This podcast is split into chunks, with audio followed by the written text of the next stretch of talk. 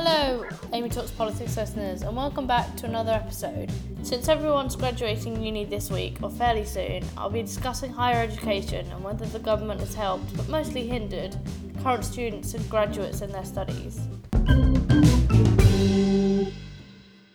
In terms of news, there's quite a lot this week. Impeachment proceedings have apparently started in America, or they've put through a bill to impeach President Trump which they've been trying to do it from day one, so I don't know if it'll work, but we'll have to see. Also, it seems J- Jacob Rees-Mogg has got a new kind of fandom in a similar vein to the Milifandom and the Cameron, David Cameron fandom that uh, evolved over Twitter. In 2015, Jacob Rees-Mogg has lots of uh, kind of fan Facebook pages and, and things like that, so they're obviously supporting him. He's also had another child, so congratulations to him for that.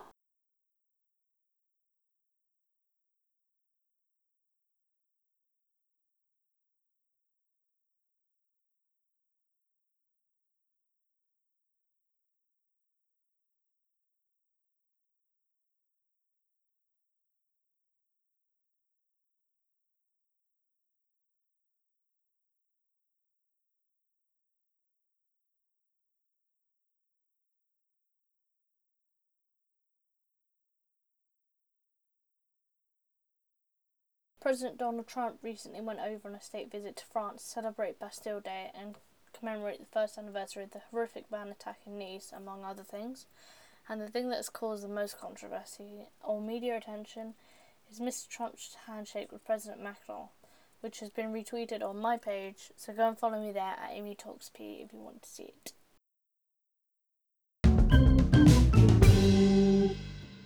On to today's discussion about university and kind of politics. And you'd think, oh, maybe politics doesn't have too much to do with it. You would be wrong.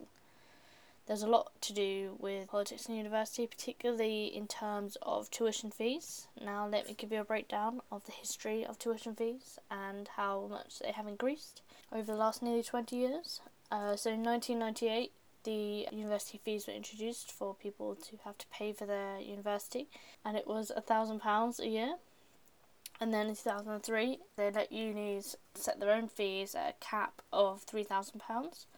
And then in 2006, uh, students starting in the autumn of 2006 were charged a maximum of £3,000 a year. In 2010, as you probably all remember, Nick Clegg promised in his manifesto not to increase the cap on tuition fees, and he broke that promise by increasing it to £9,000 a year, which is what I had to pay for the last three years of my education, and it's paid back only if you're earning over £21,000 a year, and after 35 years it gets written off.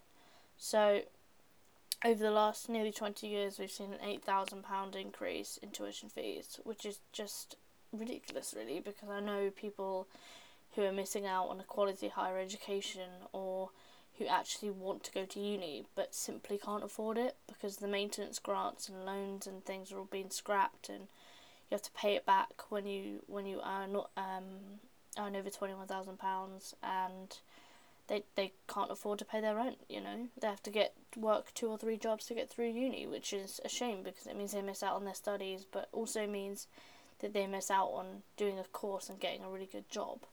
All the academics I know are utterly outraged that we have to pay fees in the first place, let alone that they're potentially increasing. So, are the politicians willing to or going to change this? Well, yes and no. Jeremy Corbyn set out in his 2016 election campaign recently that he wanted to abolish tuition fees for both current students and past students so nobody would have to pay anything after or before their university education. Which is great and all that, but and it, sure won a lot of voters. But my question is, how are you going to afford it? This country's in enough debt as it is, so it doesn't need to be in anymore because of free tuition fees. Speaking of tuition fees, actually, there's a good point I want to raise, which is that and please can somebody tell me how this is fair? Basically, if if you are a Scottish person and you go to university in Scotland, it's free. Just fair enough because they live there and ha- or have lived there for a number of years, which is you know perfectly fine with me. But people who live inside and outside the EU get education free as well, but we as British people don't.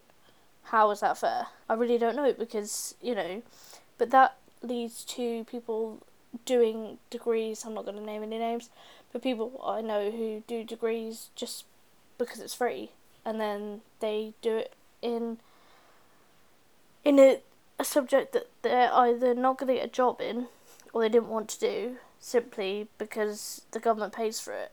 So if that happened over if that happened in Britain, a lot of people do the same thing.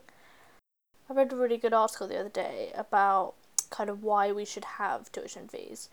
Somebody made and made a really good point actually that our universities, you know, Oxford, Cambridge, are some of the among some of the top universities in the world.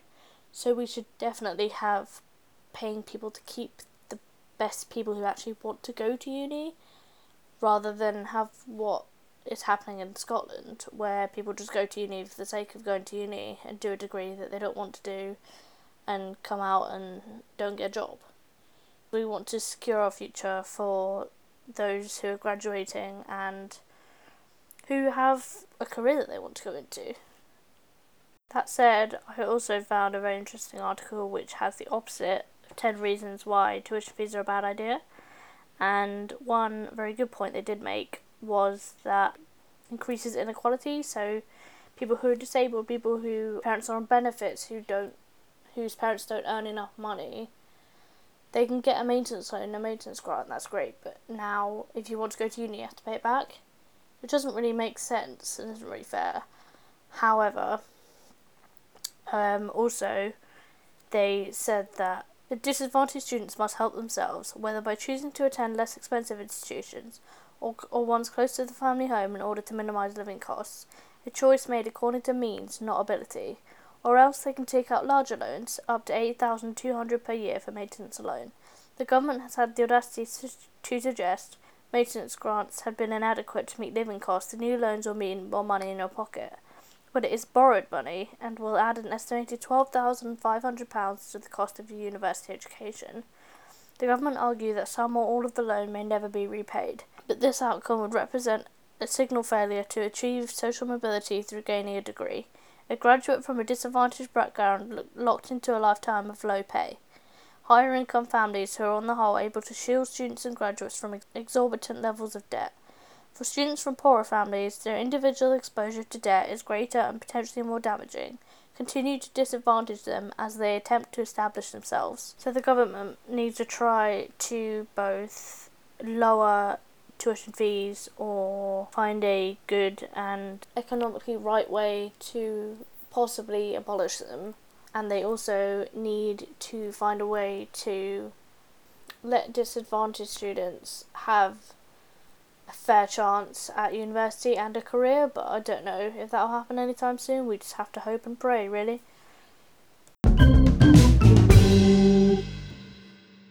That is it for another episode of Amy Talks Politics. If you enjoyed it, please do go over to iTunes and give me a little five star review. You don't have to, but it would help me out greatly. Just go to the iTunes store and type in Amy Talks Politics or go just Google it and it'll be there. You can also listen on Mixcloud if you don't have iTunes or don't use it. So there's plenty of channels with which to listen to the show. Also, if you want to follow me on social media, you can just go to at Amy Talks Politics on Facebook and at Amy Talks P on Twitter. Just before I sign off, I want to say a huge congratulations to every single graduate who has completed their studies this year. You've all done really well, and I'm sure you'll get the career you dreamed for. Okay, thanks for listening. Bye.